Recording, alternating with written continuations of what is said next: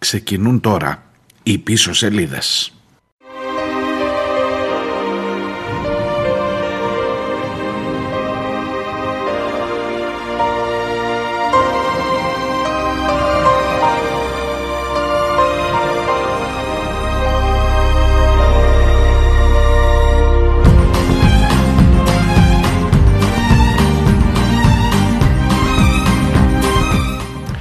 Καλώς τους, καλώς ήρθατε. 5η, 2 Δεκεμβρίου. Η επικαιρότητα σήμερα νομίζω ότι έχει στην αρχή της τουλάχιστον μια εικόνα από την άλλη πλευρά του Ατλαντικού.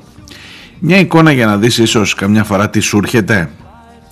Μια εικόνα για να δεις ότι μάλλον δεν είναι μόνο δικό σου προνόμιο η αστυνομική ευθερεσία. Μια εικόνα που έχει θύμα έναν λευκό ανάπηρο άνδρα και εννέα σφαίρες εν ψυχρό από το όργανο της τάξεως στην πόλη Τούσον της Αριζόνα, Αμερικανικός Νότος, λίγο πιο μακριά από τα σύνορα με το Μεξικό. Ε, εν ψυχρό. Ναι είχε κλέψει είχε κλέψει όπως και ο Νίκος Αμπάνης θυμάστε που είχε κλέψει ένα αυτοκίνητο; Είχε κλέψει. Ένα κουτί με εργαλεία λέει από το εμπορικό κατάστημα το Walmart.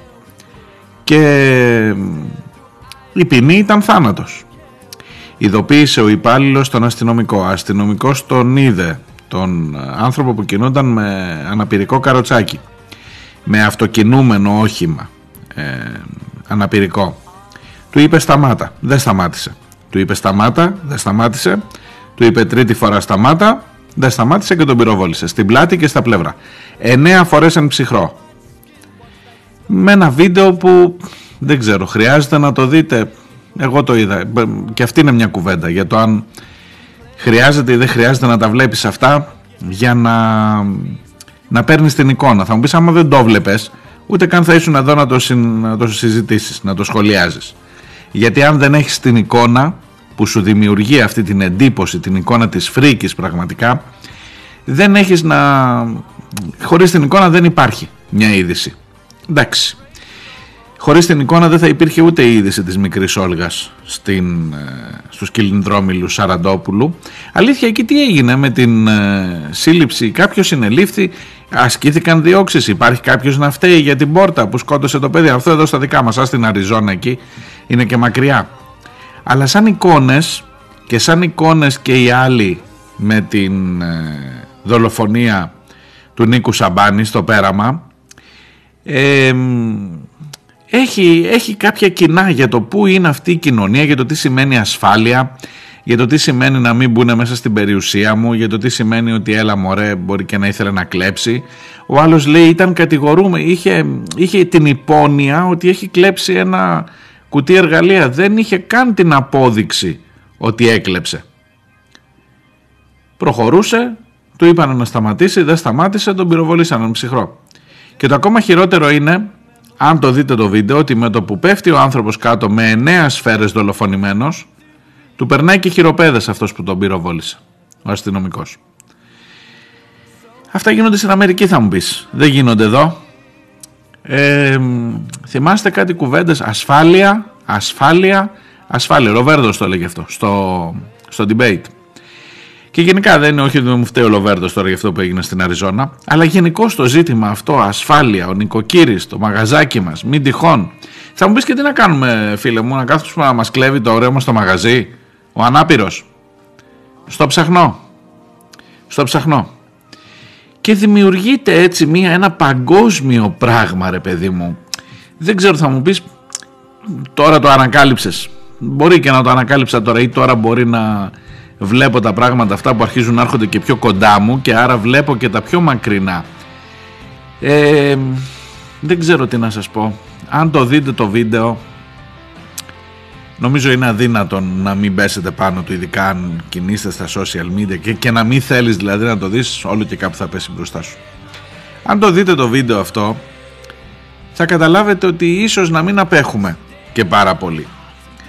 Και δεν είναι μόνο το θέμα. Εντάξει, αυτόν τον πάνε λέει για απόλυση των αστυνομικών στην Αριζόνα, γιατί καταλαβαίνετε ότι και ο διοικητής της αστυνομίας εκεί έχει να απολογηθεί και αυτός ο ανωτέρος του ε, δεν είναι πράγματα και αυτά τώρα να τους σκοτώνουμε το γεγονός μάλιστα ότι ήταν ανάπηρος κάνει ακόμα πιο φρικτή την εικόνα όλη αυτή και επίσης κάνει και λίγο να μην ξεχνάς ότι ειδικά στους μαύρους, ειδικά στις μειονεκτούσες ομάδες, ειδικά στις ε, ομάδες του πληθυσμού που δεν έχουν στον ήλιο μοίρα, στις Ηνωμένες Πολιτείες έχει σχεδόν ένα νεκρό κάθε μέρα από αστυνομική αυθαιρεσία. Το ότι ήταν αυτό και ήταν και καταγεγραμμένο σε βίντεο και ότι ήταν και με αυτόν τον απάνθρωπο τρόπο ήταν που κάνει τα πράγματα να το συζητάμε εδώ στην άλλη πλευρά τώρα του κόσμου ε, ως είδηση και να έχει γίνει παγκοσμίως είδηση αυτό το βίντεο.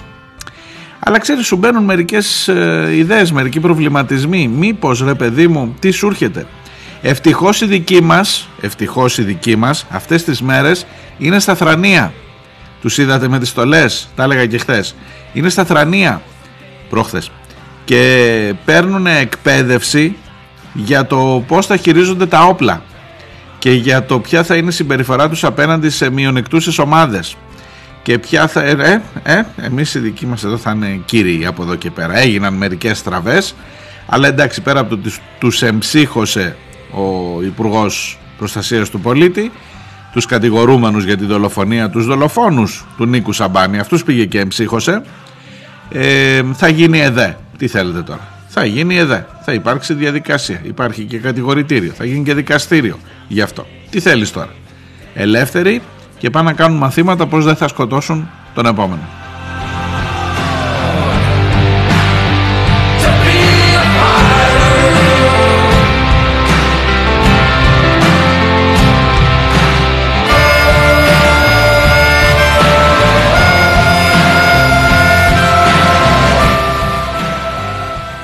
Ακούτε πίσω σελίδες. Είμαι ο Μάριος Διονέλης. Όπως σας είπα, 5η και 2 Δεκέμβριος. Πίσω σελίδε.gr είναι το site της εκπομπής. Ξεκίνησα σήμερα από τα πιο μακρινά, εκεί από την άλλη πλευρά του Ατλαντικού. Ε, όχι ότι εδώ δεν έχουμε τα δικά μας αλλά είναι νομίζω σοκαριστική η εικόνα στα δικά μας τώρα το πρόστιμο 100, των 100 ευρώ συζητήθηκε χθες με πάρα πολύ μεγάλο πόνο ψυχής από τον Μητσοτάκη στη Βουλή και σε μια αντιπαράθεση με τον Τσίπρα και με τους υπόλοιπους πολιτικούς αρχηγούς αλλά κυρίως με τον Τσίπρα για το αν αυτό είναι η ενδεδειγμένη λύση. Και ξανά η φαγωμάρα περί του Πολάκη, αυτό είναι το κυριότερο επιχείρημα από την πλευρά του Μητσοτάκη και ξανά το εσείς δεν έχετε προτάσεις. Μπήκε μια πρόταση, εγώ κοιτάξτε να δείτε, ε, ειλικρινά λίγο με ενδιαφέρει ποιος θα βγει ενισχυμένος και ποιος θα βρει κερδισμένος και χαμένος από μια τέτοια κοκορομαχία. Εγώ, επειδή είμαι και γονιός, κρατάω μια πρόταση. Άκουσα τον Τζίπρα να λέει: Μα ρε, παιδί μου, κλείνεται τα σχολεία όταν φτάσει να έχει ο ιός πλειοψηφία, 50 συν 1. Αυτό που εδώ από τις πίσω σελίδες θυμάστε το συζητάμε από τον Σεπτέμβριο, από τη μέρα που ανοίξαν τα σχολεία. Το συζητάμε. Οι γιατροί επίσης έχουν πει πάρτε το πίσω, πάρτε το πίσω. Δεν είναι σοβαρό μέτρο αυτό να περιμένεις να κλείσει το σχολείο όταν αρρωστήσουν τα μισά παιδιά. Δηλαδή πρέπει ταυτόχρονα όλα να έχουν κορονοϊό. Και σας το λέω και διαζώσεις ότι πας ε, αλυσίδα. Αρρωσταίνει ο Γιωργάκης με κορονοϊό. Φεύγει ο Γιωργάκης. Κάνουν όλα τα υπόλοιπα rapid test. Μετά αρρωσταίνει η Ανούλα. Κάνουν όλα τα υπόλοιπα rapid test. Έρχεται ωστόσο ο Γιωργάκης. Μετά από την Ανούλα κολλάει ο Νικολάκης. Αρρωσταίνει ο Νικολάκης. Κάνουν όλα rapid test γύρω-γύρω. Μετά και τελικά κάνουμε ένα κυλιόμενο πράγμα. Το, το τμήμα δεν κλείνει ποτέ. Αρρώστησαν ποτέ τα μισά τμήματα. Τα μισά παιδιά του τμήματος. Αλλά περιοδικά θα αρρωστήσουν όλα. Άκουσα λοιπόν εχθές μία πρόταση από τον Τζίπρα η αλήθεια είναι ότι την άκουσα πρώτη φορά. Δεν την άκουσα. Μπορεί να φταίω εγώ. Και εκεί μου έμεινε ένα κενό. Γιατί ξέρετε, εντάξει, καλή είναι η αντιπαράθεση και τα τσιτάτα. Αλλά ρε παιδί μου, έλα να δούμε τι κάνεις εδώ. Εγώ δεν την είδα την πρόταση αυτή πιο πριν. Και ενώ με τα θέματα των σχολείων και όχι μόνο δημοσιογραφικά και ως γονιός σας ξαναλέω ε, έχω μια ευαισθησία παραπάνω όπως θα είχαμε όλοι μας όταν το πράγμα φτάνει εκεί στη δική σου την πόρτα. Η πρόταση λοιπόν ήταν με το που αρρωσταίνει ένα παιδί να κλείνει τρεις μέρες το τμήμα.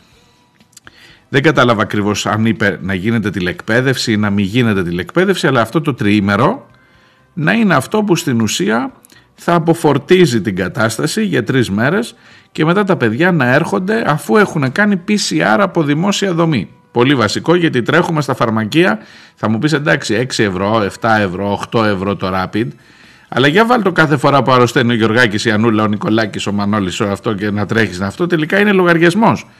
Και φαντάσου να έχεις δύο παιδιά ή να έχεις τρία παιδιά. Εν πάση περιπτώσει, είναι μια σοβαρή πρόταση.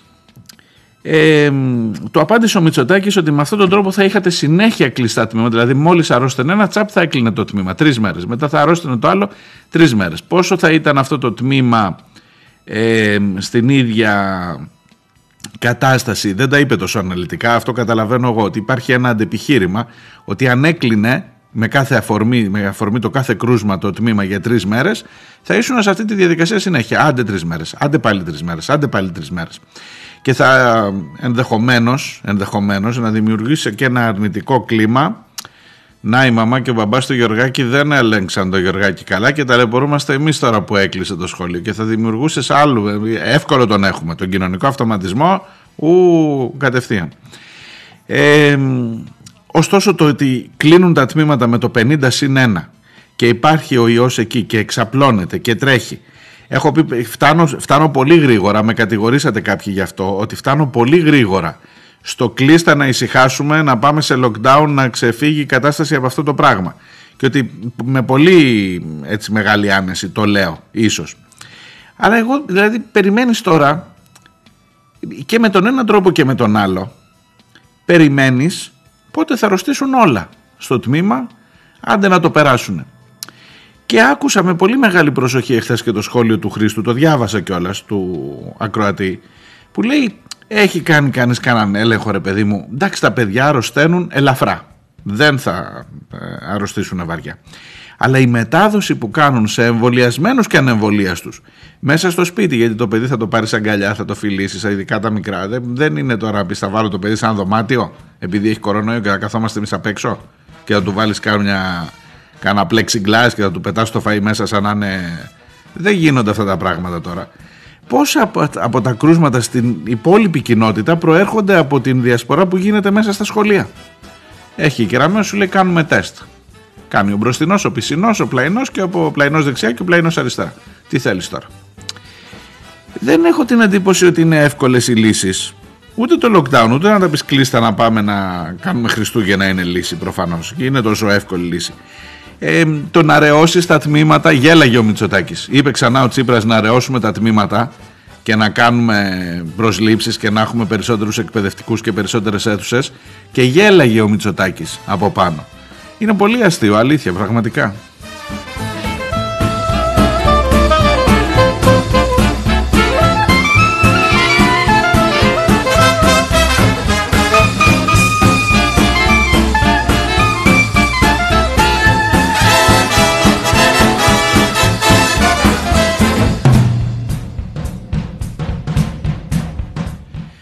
Αλλά η είδηση παιδιά είναι αλλού. Και με κατηγορείτε, με κατηγορείτε που λέω όλο για το Πασόκ, για το Κινάλ.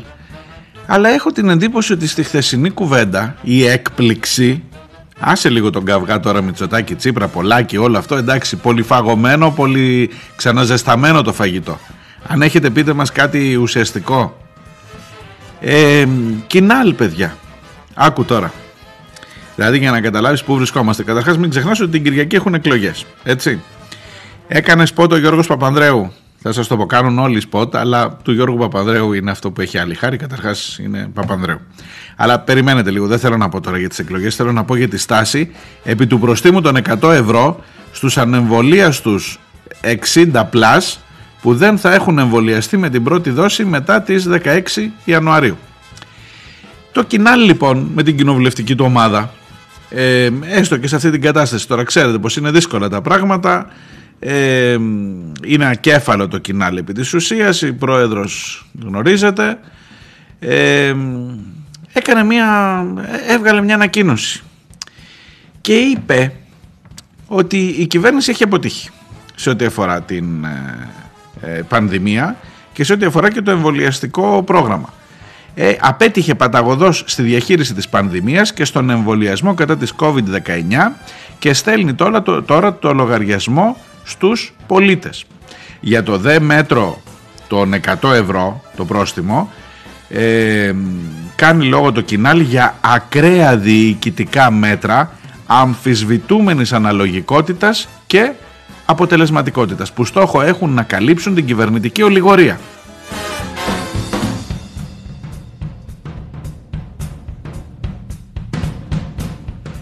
Και λέει και άλλα μετά ότι πετάει τον μπαλάκι των ευθυνών στους νέους, πότε στους άνω των 60 και πότε, στον, και πότε στους ε, νέους και πότε στους άνω των 60, αλλά ποτέ στον ίδιο της τον εαυτό. Εν πάση περιπτώσει, ε, ε, ε, αντιπολίτευση. Αυτό δεν είναι, δεν κάνει αντιπολίτευση. Αντιπολίτευση. Ε, και με ευθύνες προς την κυβέρνηση. Και με, αυτή την φρασιολογία που ακούσατε. Ακραία διοικητικά μέτρα αμφισβητούμενης αναλογικότητας και αποτελεσματικότητας που στόχο έχουν να καλύψουν την κυβερνητική ολιγορία. Ναι, μετά το ψήφισε. Αλήθεια σας το λέω, ναι. Μετά ψήφισε υπέρ του προστίμου των 100 ευρώ του ακραίου, και, του ακραίου διοικητικού μέτρου αμφισβητούμενης αναλογικότητας και αποτελεσματικότητας που στόχο έχει να καλύψει την κυβερνητική ολιγορία. Τι να σου πω, έλα, έλα στη θέση μου και εσύ, έλα να σχολιάσεις εσύ. Ε, το δικαιολόγησε ως εξής δεν θέλουμε να δώσουμε άλοθη στην κυβέρνηση και στους καλοθελητές που θα σπεύσουν να θολώσουν το πολιτικό μας μήνυμα. Επιβεβαιώνουμε με τη στάση μας τη σταθερή μας υποστήριξη στο, στον εμβολιασμό, ιδίως των πλέον ευάλωτων ομάδων. Άκου τώρα πώς την έχουμε πατήσει. Για να μην σε πούνε αντιεμβολιαστή, έχεις μπροστά σου ένα μέτρο που το θεωρείς ακραίο και αμφισβητούμενης αποτελεσματικότητας αλλά αφορά τον εμβολιασμό. Και λες εγώ κατακρίνω το μέτρο αλλά για να μην μου πούν ότι είμαι κατά των εμβολίων ψηφίζω το μέτρο που κατακρίνω Μιλάμε παιδιά αυτό είναι σατανικό τώρα δηλαδή άμα το καλοσκεφτείς είναι δηλαδή τους έχουμε περικυκλώσει χωρίς πλάκα. Δηλαδή είναι και τα σίκα και πώς το λένε και τα σίκα και η πίτα ολόκληρη, όπω το λέει και ο σκύλος χορτάτος. Ε, τι, τι, τι, να πω, ειλικρινά σηκώνω τα χέρια. Σηκώνω τα... Αυτό το κόμμα πάει να βγάλει αρχηγό την Κυριακή. Θα μου πεις, είναι δύσκολη κατάσταση. Είναι σε μια βαριά κατάθλιψη ως χώρος το Πασόκ Κινάλ. Και ίσως είναι και λίγο λογικό να τα έχουν μπερδέψει εκεί με αυτό. Δηλαδή, τι να πω, δεν ξέρω, προσπαθώ και εγώ να το δικαιολογήσω κατακρίνεις παιδί μου το μέτρο ως αμφισβητούμενη στα μην τα ξαναλέω και μετά πας και το ψηφίζεις. Τι να πω. Σηκώνει η επιστήμη, η πολιτική και όλοι μας οι υπόλοιποι τα χέρια ψηλά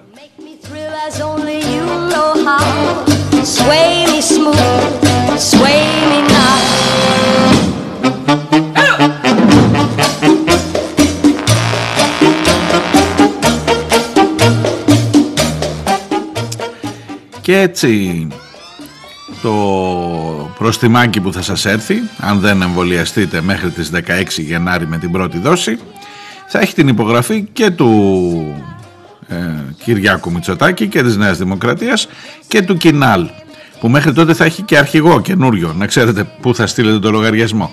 Είμαι σίγουρος, 1000% δηλαδή τι να σας πω, κόβω χέρι γι' αυτό, ότι όποιος βγει αρχηγός θα την... Ε, αποκηρύξει αυτή την ψήφο που δώσανε σήμερα. Με έναν τρόπο ή με τον άλλο θα πει εγώ δεν ήμουν εκεί, δεν αυτό, αν ήμουν αν ήταν στο χέρι μου δεν θα το... Ο, ο, και οι έξι, όποιος και να βγει από τους έξι, την απόφαση που πήρανε σήμερα όλοι μαζί αυτοί, ε, ε ναι ο Ανδρουλάκης δεν είναι στη Βουλή, εντάξει, OK. Okay. Οι υπόλοιποι ρε παιδί μου, ε, όποιος και να βγει θα την αποκηρύξει την απόφαση αυτή. Δεν ήμασταν εμείς, δεν ήταν αυτό που καταλάβατε, δεν ήταν αυτό που νομίζατε. κάτι άλλο εννοούσαμε θα πούνε.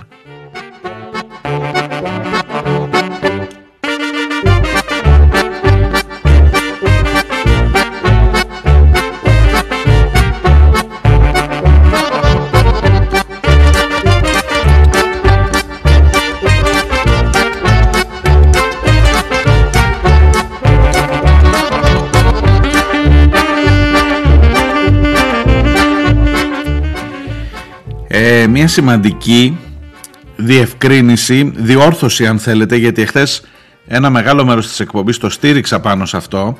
Σήμερα με την ε, απόφαση που έχουμε πια ψηφισμένη, με την τροπολογία που έχουμε ψηφισμένη από τη Βουλή, έχει διευκρινιστεί εκείνο που σας έλεγα χθες, ότι δεν είναι μέχρι τις 15 Γενάρη η προθεσμία για να κλείσεις το ραντεβού. Πάλι καλά.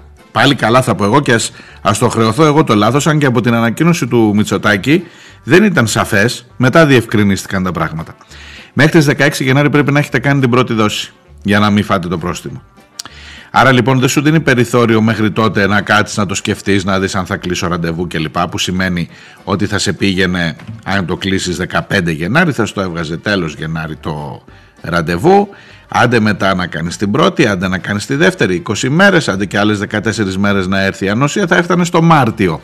Τώρα με το ότι μέχρι τις 15 Γενάρη πρέπει να κάνεις την πρώτη δόση, είναι κάπως, κάπως, κάπως πιο δω, γιατί χθες έλεγα ρε παιδί μου, αν για ένα λεπτό ισχυριστούμε ότι το κάνει για καλό ο Μητσοτάκης και ότι ενδιαφέρεται πραγματικά, γιατί το αφήνει τόσο πίσω να πάει. Τουλάχιστον ένα δεκαπενθημεράκι φέρτε το πιο εδώ. Με την τροπολογία που ψηφίστηκε χθες είναι όντως λίγο πιο εδώ.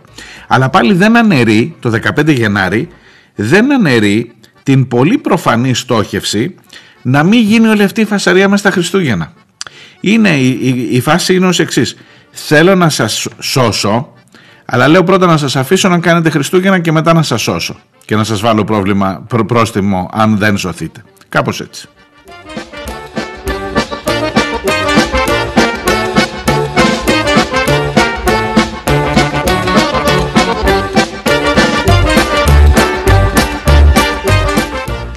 Πάντως κρατήστε το γιατί είναι σημαντικό τουλάχιστον για τα χρηστικά άσχετα με το τι απόφαση θα πάρετε. Εγώ θα έλεγα να εμβολιαστείτε χωρίς την... Ε, ξεχάσετε το το θέμα του προστίμου. Ειδικά οι άνω των 60 πρέπει να εμβολιαστείτε τέλος. Αλλά εάν συζητάς με βάση το πρόστιμο να ξέρεις ότι μέχρι τις 15 πρέπει και το ραντεβού να έχεις κλείσει και να έχεις κάνει. Και άρα το ραντεβού πρέπει να το κλείσεις πιο νωρίς για να το έχεις κάνει μέχρι τις 15. Αυτό. Βασικό, στοιχειώδες.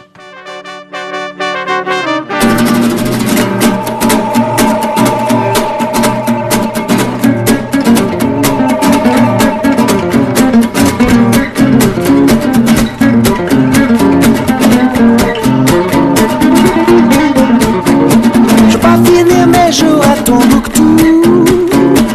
Πω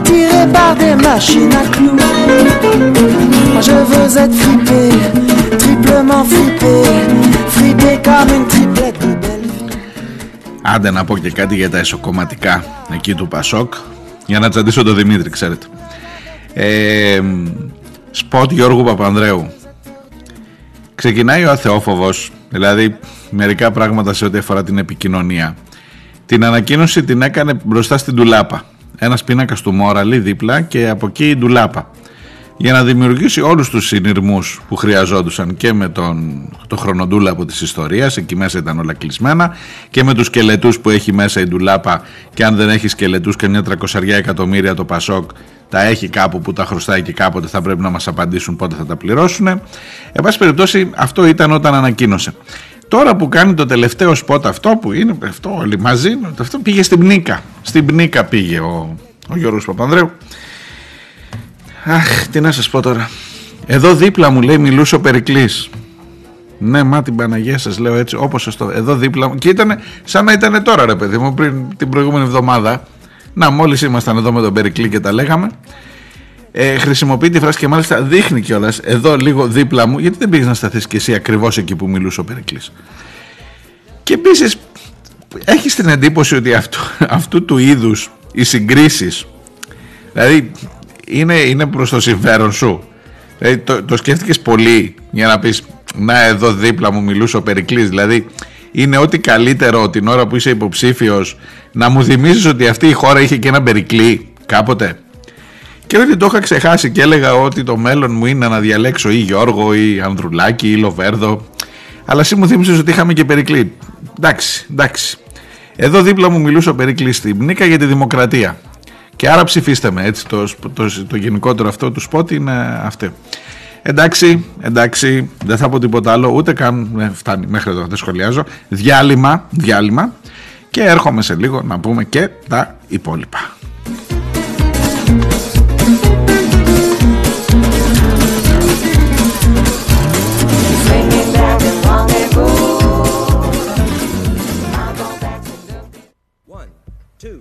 One, two, three o'clock, four o'clock, rock. Five, six, seven o'clock, eight o'clock, rock. Nine, ten, eleven o'clock, twelve o'clock, rock. We're gonna rock around the clock tonight. Put your that rags on, join me home. We'll have some fun when the clock strikes one. We're gonna rock around the clock tonight. We're gonna rock, rock, rock till broad daylight. We're gonna rock, gonna rock around the clock tonight.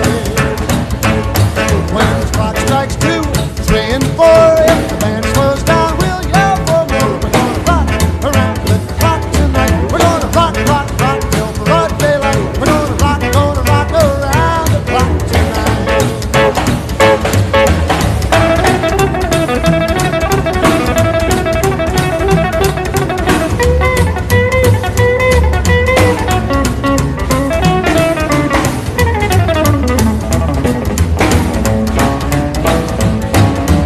chimes ring five, six, and seven.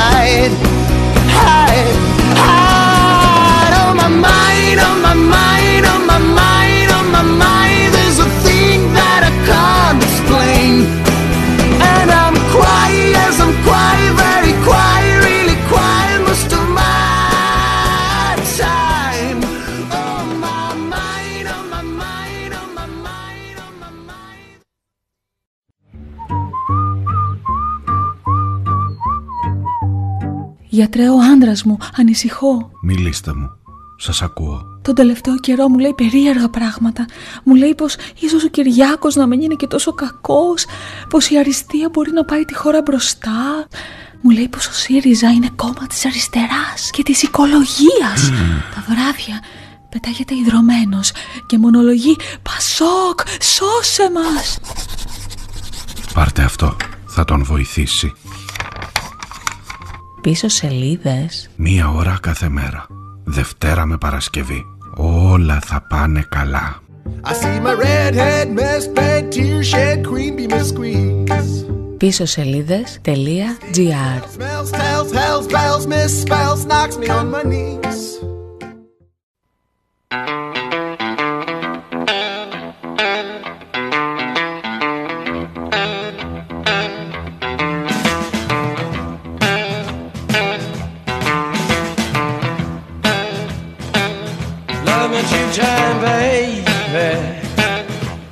me twice today. Love me two time, girl. I'm gone away. Love me two time, girl. One for tomorrow, one just for today. Love me two time. I'm gone away. Ακούτε πίσω σελίδε. Είναι Πέμπτη και 2, συγγνώμη, ο Δεκέμβριος. Είμαι ο Μάριος Διονέλης. Πίσω σελίδε.gr είναι το site της εκπομπής. Εκεί που μπορείτε να βρείτε και μένα και τις προηγούμενες εκπομπές και βεβαίως τους τρόπους με τους οποίους μπορούμε να επικοινωνούμε, να μου στέλνετε τα μηνύματά σας και όσα γίνεται, όσα χωράνε, όσα προλαβαίνω να τα διαβάζουμε και από εδώ. Και νομίζω ότι είναι υψηλού επίπεδου και δεν το λέω για να ευλογήσω τα γένια μου, εσάς ε, πενεύω, είναι υψηλού επίπεδου τα μηνύματα που παίρνω και μ, με πολύ καλή ανάλυση μπορώ να σας πω πε- πολλές φορές καλύτερη από αυτό η, αυτού νου που έχει το μικρόφωνο. Ε, με αυτή τη λογική θέλω να σας διαβάσω ένα μήνυμα από τον φίλο τον Δημήτρη Μανούσο που πήρα χθες για την εκπομπή τη χθεσινή που έλεγα ότι ρε παιδί μου να τα βάλουμε λίγο κάτω να δούμε λογικά έκανα εκείνη την πολύ μεγάλη παραδοχή και βλέπετε ότι ακόμα είμαι σε αυτό το mood δηλαδή πέρα από τη στήρα καταγγελία γιατί προφανώς υπάρχει ένα ταξικό πρόσημο στον 100 ευρώ το πρόστιμο. Εχθές είπε δεν ξέρετε του είπε του Τσίπρα ότι άλλο το διοικητικό πρόσημο και άλλο οι φόροι που μπορούν να έχουν αναλογικότητα. Και του είπε άμα σας κόβει κλίση το όργανο σας ρωτάει πόσα βγάζεις η κλίση είναι κλίση και το πρόστιμο είναι στάνταρ. Άρα έτσι είναι και το πρόστιμο το διοικητικό για το εμβόλιο ναι φίλε μου αν ορίζεις εσύ την κατάσταση και ε, είπαμε δεν είναι σαν το κράνος το θέμα του εμβολίου. Αν ορίζεις εσύ την κατάσταση όλα μπορείς να τα κάνεις και άσε τώρα τα τερτύπια αυτά. Αλλά σας έλεγα εχθές και με επαναφέρει λίγο στην τάξη ο φίλος ο Δημήτρης Μανούσος. Ε, ρε παιδί μου κάτσε να το δούμε λογικά να το δούμε λογικά. Πρέπει να εμβολιαστούν αυτοί οι άνθρωποι, πρέπει να εμβολιαστούν. Είναι αυτοί που κυρίως πεθαίνουν στις ΜΕΘ, είναι που πεθαίνουν στις ΜΕΘ. Ας κάνουμε μια παραδοχή για λίγο έστω ότι το κάνει για καλό ο Μητσοτάκης. Μην τζαντίζεστε, έτσι το έβαλα χθες.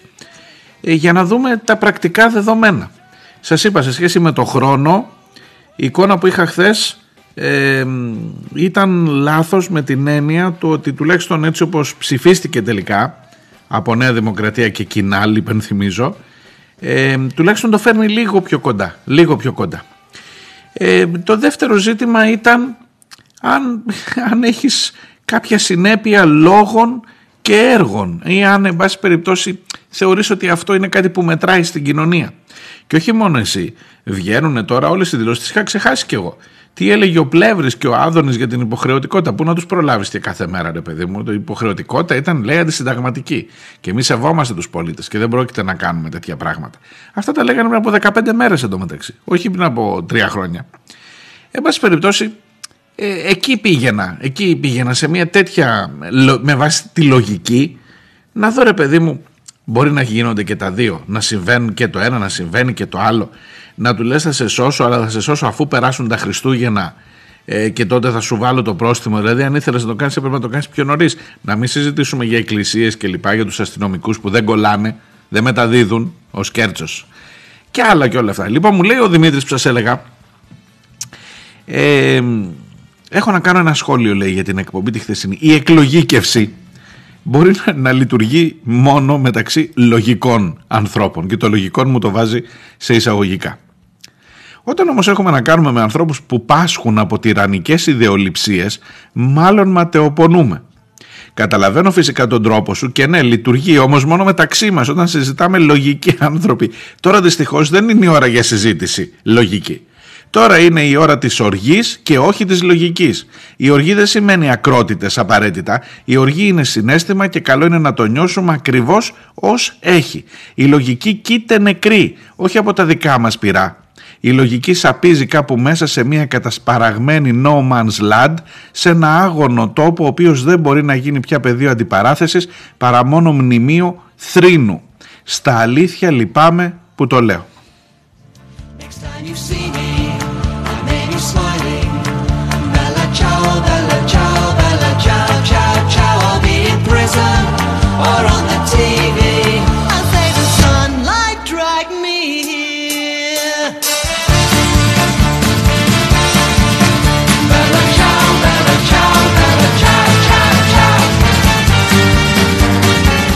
και μου διευκρινίζει κιόλας για να είναι σαφής ότι δεν είναι στην κατηγορία αυτό που θα φάει. Δηλαδή δεν είναι θυμωμένος επειδή θα πληρώσει.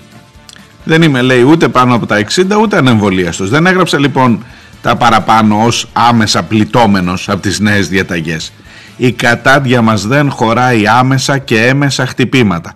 Κάθε χτύπημα είναι ένα χτύπημα σε όλους, μου λέει ο Δημήτρης Μανούσος. Ciao, Bella ciao, ciao, ciao, that our sunlight is not for franchise, and wish the bastards drop down dead. Next time you see me, I may be smiling. Bella ciao, Bella ciao, Bella ciao, ciao, ciao, I'll be in prison or on the TV.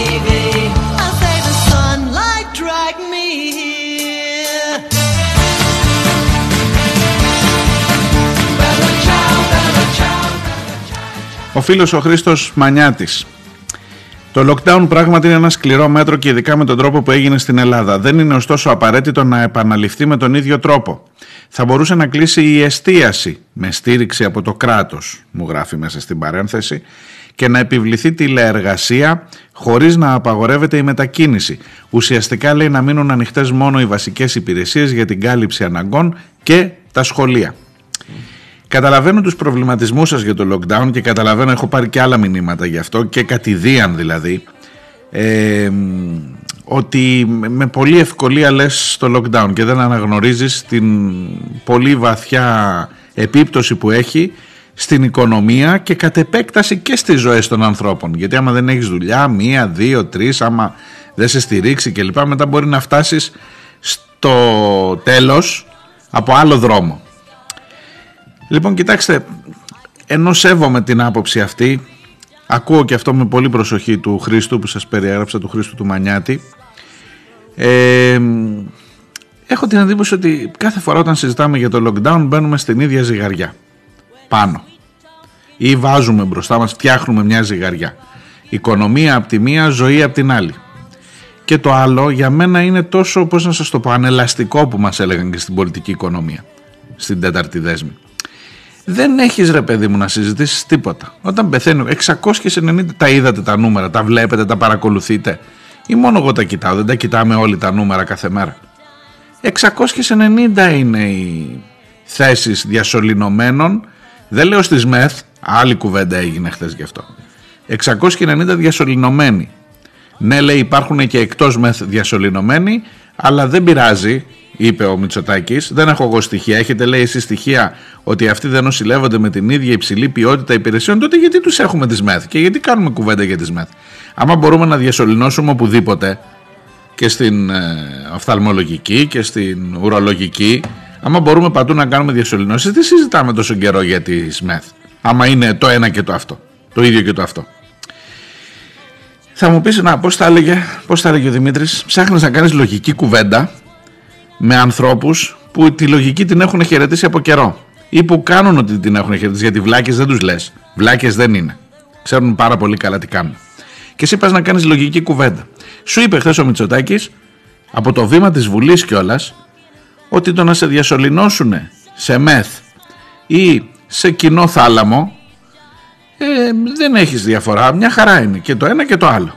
Έχετε του λέει στοιχεία ότι ε, είναι μεγαλύτερη η θνητότητα; Στις εκτός μεθ διασωληνώσεις. Βγαίνουν οι γιατροί βέβαια φωνάζουν, βλέπω εκείνο τον έρμο τον Παπα-Νικολάου, το γραμματέα της ε, ΟΕΝΓΕ της Ομοσπονδίας Ενώσεων Νοσοκομιακών Γιατρών Ελλάδος που φρύτει που τραβάει τα μαλλιά του όποτε μιλάει ο Μητσοτάκης. Και πάμε να αποδείξουμε τώρα τα αυτονόητα ότι δεν είναι το ίδιο να σε διασωληνώσουν σε μεθ και σε κοινό θάλαμο. Και πρέπει να, το, να επιχειρηματολογήσεις τώρα γι' αυτό καταλαβαίνεις; Είναι αυτό που έλεγε ο Χατζηδάκης το έχω, χαρακτηρίσει, το έχω χρησιμοποιήσει πολλές φορές το παράδειγμα το να επιχειρηματολογείς με μία κότα δεν υπάρχει περίπτωση να κερδίσεις Βρε τα καλύτερα επιχειρήματα του κόσμου να φέρνεις, τελικά κερδίζει κότα. Γιατί στο τέλος αναγκάζεσαι να έρθεις κοντά για να την πείσεις ότι ξέρεις είναι μέρα δεν είναι νύχτα. Και η κότα δεν λέει είναι νύχτα, λέει κοκοκό και συνεχίζει εκεί και άρα μπαίνεις εσύ σιγά σιγά στη συζήτηση που κάνει η κότα. Έτσι είναι και αυτό τώρα, ναι. Πρέπει τώρα να βγουν οι γιατροί, θα βγουν φαντάζομαι σήμερα γιατί αυτό ήταν χοντρή κοτσάνα εχθές. Ε, εκτός από τον Παπα-Νικολάου δηλαδή να βγουν οι γιατροί να μιλήσουν με στοιχεία για να αποδείξουν ότι εκτός μεθ οι διασωληνώσεις είναι πιο επικίνδυνες από τις μεθ. Είναι σαν να συζητάμε τι να σου πω ρε παιδί μου να επιχειρηματολογήσουμε ξανά τι, πες μου ένα θέμα. Ξέρω ότι το να οδηγείς με ζώνη είναι πιο ασφαλές από το να οδηγείς χωρίς ζώνη. Ξέρω εγώ τι να σου πω τώρα. Ή να οδηγείς ένα αυτοκίνητο με αερόσακο είναι, πιο, είναι το ίδιο σαν να οδηγήσει ένα αυτοκίνητο χωρίς αερόσακο και πρέπει να το ανατρέψεις αυτό. Και έχουμε ζήσει και άλλα τέτοια. Μην νομίζετε τώρα, βλέπω εγώ, σας λέω τώρα χαζά παραδείγματα, αλλά έχει υπάρξει άνθρωπος και γιατρός μάλιστα που είπε ότι στα σχολεία, για να ξανάρθω στο θέμα των σχολείων, είναι το ίδιο να είναι 15 και το ίδιο 25 παιδιά. Και σου δείχνει κάτι σχεδιαγράμματα. Θυμάστε τον κύριο Μαγιορκίνη; Έχεις εδώ κυβέρνηση η οποία σου λέει ότι δεν κολλά, δεν έχεις μελέτες, ότι διαδίδουν τον ιό οι αστυνομικοί. Οπότε τι να λες, άστο, φύγε, φύγε, εντάξει, εντάξει. Δηλαδή και τελικά βγαίνει κερδισμένος, κατάλαβες πώς γίνεται.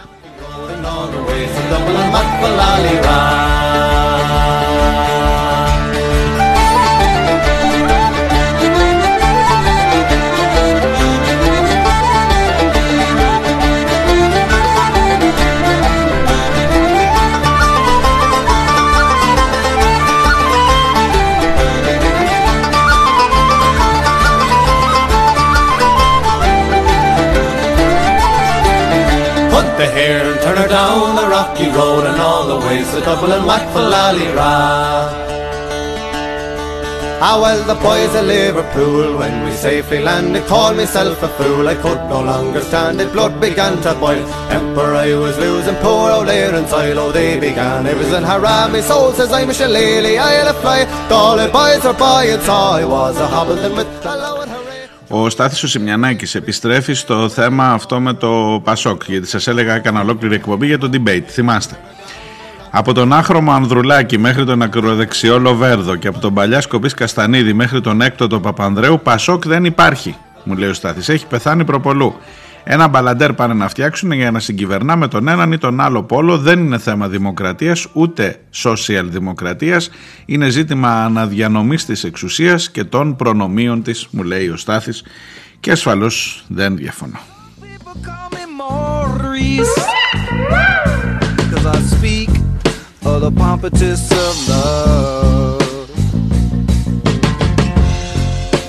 People talk about me, baby.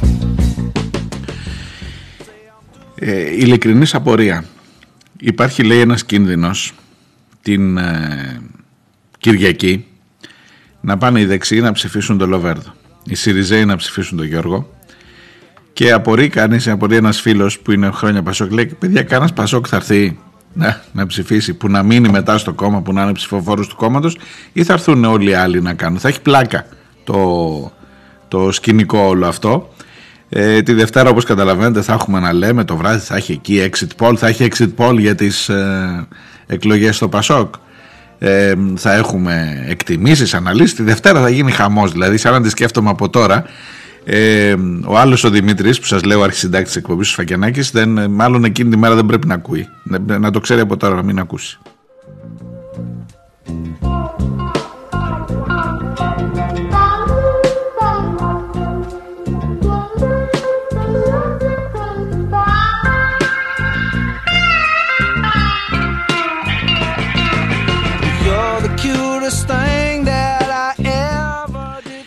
Και τελειώνοντας εδώ με τα μηνύματά σας, γιατί θέλω να σας πω και για ένα πολύ σοβαρό θέμα που έχει να κάνει με, τις, ε, με τη δουλειά την Κυριακή.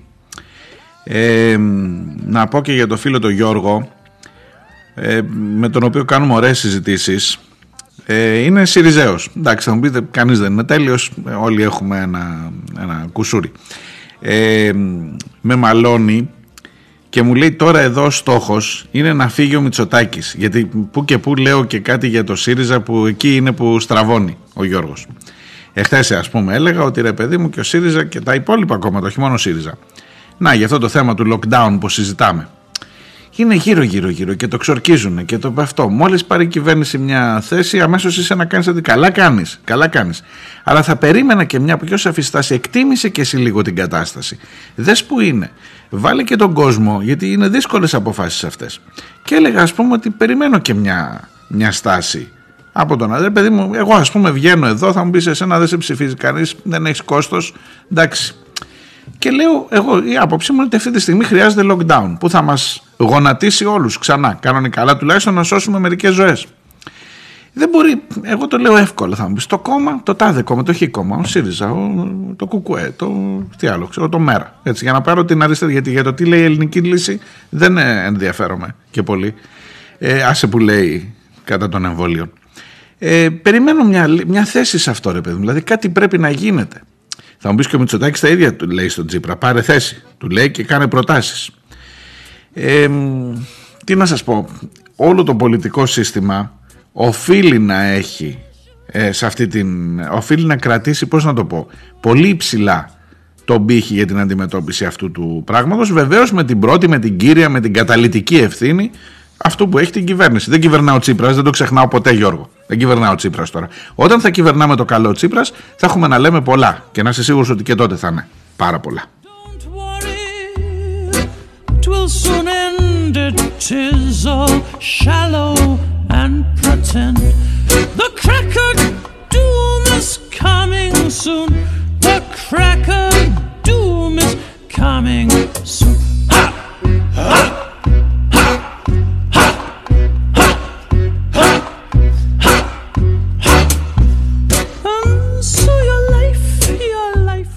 Μου γράφει πολλά για το χωριό για τη Μαριναλέδα ο Γιώργος. Οραματιστής για το πώς έχουν καταφέρει εκεί να οργανώσουν την κατάσταση και τα πράγματα.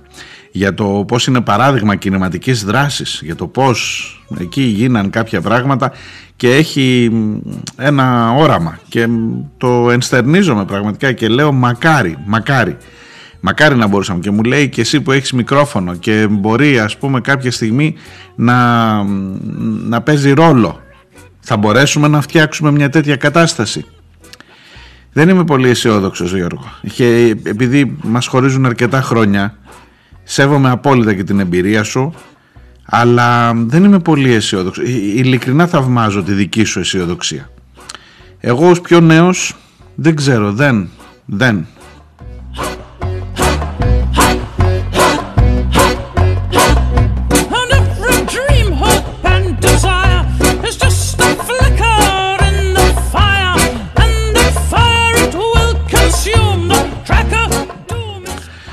Ενώ θα πρέπει οι 45 να λέμε ακόμα θα τον αλλάξουμε μωρέ τον κόσμο, μας τον λένε 70 πλάς να είστε αισιόδοξοι ότι θα τον αλλάξετε τον κόσμο. Και 45 λέμε άστο δεν αλλάζει τίποτα.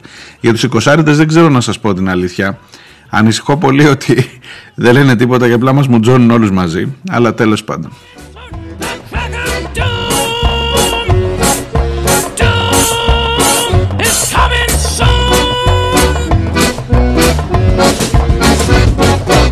Ladies and gentlemen. Welcome to the Russian Circus of Please, Sweet Dreams. Now, uh, welcome to Natasha from St. Petersburg. She was a trapezist. And Vladimir from Chernobyl. He was a penguin boy, a penguin boy. Σας είπα ότι θέλω να πω για τις μ, Κυριακές, για τη δουλειά την Κυριακή και δεν θέλω να τελειώσει η σημερινή εκπομπή, να προλάβω, έχουμε ακόμα 4-5 λεπτά. Ε, μ, ε, νομός Ηρακλείου, Ηράκλειο γενικά. Ακούστε τώρα, σας ενδιαφέρει και τους υπόλοιπους, ειδικά όσοι ζείτε σε τουριστικές περιοχές. με το πρόσχημα ότι το Ηράκλειο είναι μια τουριστική πόλη εν πάση περιπτώσει, έχει τουρισμό όλο το χρόνο έχει κουρασγερόπλια που πηγαίνουν έρχονται έχουμε εδώ είναι ξέρετε τώρα ε, υπάρχει μια μεγάλη συζήτηση να είναι ανοιχτά τα μαγαζιά τις Κυριακές και προσέξτε όχι κάποιες Κυριακές. Όλες τις Κυριακές. Αυτή είναι η πρόταση που κατεβάζει η Περιφέρεια Κρήτης και την οποία την στηρίζουν οι τουριστικοί φορείς αναφανδών και άλλοι φορείς, μην ο οργανισμός λιμένος που έρχονται τα κρουαζιερόπλια και σου λέει έρχεται το κρουαζιερόπλιο, τι να είναι κλειστά τα μαγαζιά, άμα τύχει να είναι Κυριακή.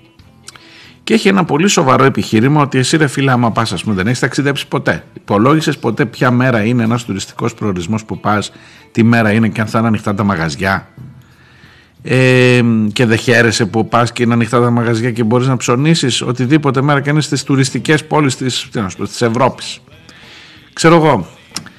Ε, και γίνεται μια κουβέντα τώρα τέτοια να βάλουμε τους ανθρώπους να δουλεύουν και τις 52 Κυριακές προαιρετικά. Προσέξτε, προσέξτε. Είναι προαιρετικό το μέτρο. Δηλαδή, αν θέλει ο επιχειρηματίας να ανοίξει. Καταρχάς, είναι προαιρετικό για τον επιχειρηματία, όχι για τον εργαζόμενο. Διότι ο εργαζόμενος, άμα ο άλλος πει θα ανοίξουμε την Κυριακή, δεν έχει προαιρετικά κλπ. Ή πας στη δουλειά ή δεν πας στη δουλειά και έχει συνέπειες.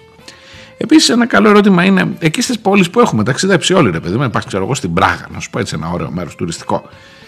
Ναι, είναι ανοιχτά τα μαγαζάκια. Εκεί τουλάχιστον στο κέντρο της πόλης, εκεί αυτό το παζάρι πάντα λειτουργεί. Ε, να ρωτήσω, ας πούμε, πόσο πληρώνονται, με τι όρους πληρώνονται, αν είναι Κυριακή. Βέβαια, θα μου πεις δεν έχω κάνει εργατικό ρεπορτάζ στην Πράγα, να ξέρω. Μπορεί και εκεί να είναι σκλαβιά μαύρη, ξέρω εγώ. Αλλά εδώ θα τους δώσεις παραπάνω, θα τους ε, πληρώσεις όπως πρέπει, θα τους... αλλά σε κάθε περίπτωση, σε κάθε περίπτωση, ε, το να βάλεις τους ανθρώπους να δουλεύουν τις Κυριακές και μάλιστα όλες τις Κυριακές του, του χρόνου, μέχρι 52 Κυριακές λέει, επειδή ζει σε ένα τουριστικό προορισμό, είναι μια μαύρη καταδίκη που σημαίνει ότι οι άνθρωποι αυτοί δεν θα κάτσουν ποτέ σε ένα κυριακάτικο τραπέζι με την οικογένειά τους. Και όχι μόνο αυτό, αλλά το στηρίζουν και οι φορείς του ίδιου του εμπορικού κόσμου που υποτίθεται ότι αυτά παλιά λέγαμε ότι εξυπηρετούν τις μεγάλες αλυσίδες. Τώρα έρχεται ο εμπορικός σύλλογος να φανταστείτε, Ηρακλείου. Βρε μέχρι και το εργατικό κέντρο. Ε, κάτι λέει να δούμε ποιες περιοχές, να μην είναι όλος ο νομός, αλλά πάλι μες στην κουβέντα είμαστε. Και ξαφνικά βλέπεις τους πάντες να κινούνται προς μια κατεύθυνση που οδηγεί τους ανθρώπους στο να μην μπορούν να κάτσουν σε ένα κυριακάτικο τραπέζι. Το σκέφτεσαι εσύ, ως εργαζόμενος το σκέφτεσαι εσύ που απολαμβάνεις, που μου λες δεν προλαβαίνω, άσε που έχουμε και τους ντόπιους, όχι μόνο στο Ηράκλειο, σε όλη την Ελλάδα, που λένε δεν προλαβαίνω, δεν προλαβαίνω όλη τη βδομάδα, θέλω και την Κυριακή να ανοιχτεί το μαγαζί, δεν προλαβαίνω να ψωνίσω με τόση δουλειά. Τον άλλο το ρωτάς αν προλαβαίνει να δει την οικογένειά του. Και τέλος πάντων είναι ένα θέμα το έχουμε αναλύσει τόσες πολλές φορές, αλλά μου κάνει εντύπωση ότι τώρα υπάρχει, ας πούμε, παιδιά, να ξέρετε, να ξέρετε ότι έτσι και μας επισκεφτείτε στο Ηράκλειο, ε, θα τα βρείτε όλα ανοιχτά, θα δουλεύουμε και από το πρωί μέχρι το βράδυ είναι πόλη, ε, ε, πολύβουη και αυτό και λοιπά, δεν κλείνει ποτέ. Η πόλη σαν τη Νέα Υόρκη. Ε, η πόλη που ποτέ δεν κοιμάται. Έτσι, ένα τέτοιο πράγμα. Εις βάρος της ζωής των ανθρώπων, των εργαζομένων, των μεροκαματιάριδων προαιρετικό είναι για τους εργοδότες όχι για τους εργαζόμενους και κάνουμε αυτή την κουβέντα 2021 ε, και μου λες γιατί γιατί αντιδρά αντιδρά η Ένωση Ιδιωτικών Υπαλλήλων το ΚΚΕ να σας το πω έτσι Ένωση Ιδιωτικών Υπαλλήλων που είναι εκεί και, και πέρας πάλι καλά που είναι και αυτή ρε παιδί μου τώρα θα μου πεις παίρνεις τη θέση του ΚΚΕ ΚΚΕ είσαι καλά άσε τι είμαι εγώ. Άσε τι είμαι εγώ. Έχουν δίκιο; Έχουν ξεκάθαρο και σαφές δίκιο. Να μην σας πω και το άλλο. Τώρα θα τον στενοχωρήσω πάλι τον Γιώργο που σας έλεγα ότι είναι Σιριζέος. Αλλά τι να κάνω, θα το πω.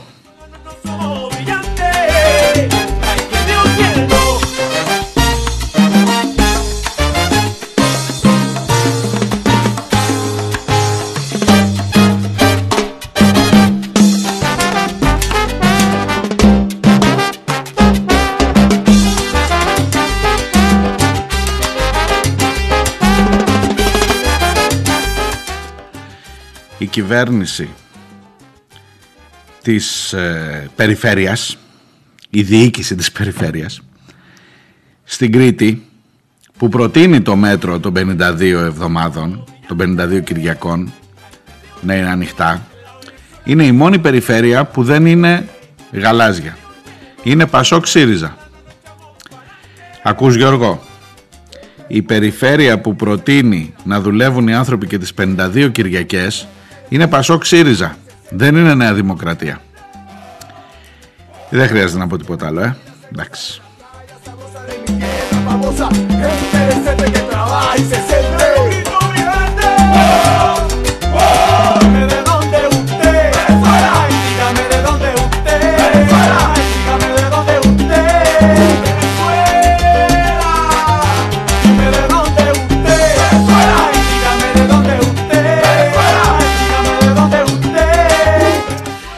Αυτά για σήμερα. Σας χαιρετώ. Θα τα πούμε αύριο ακριβώς την ίδια ώρα. Γεια χαρά.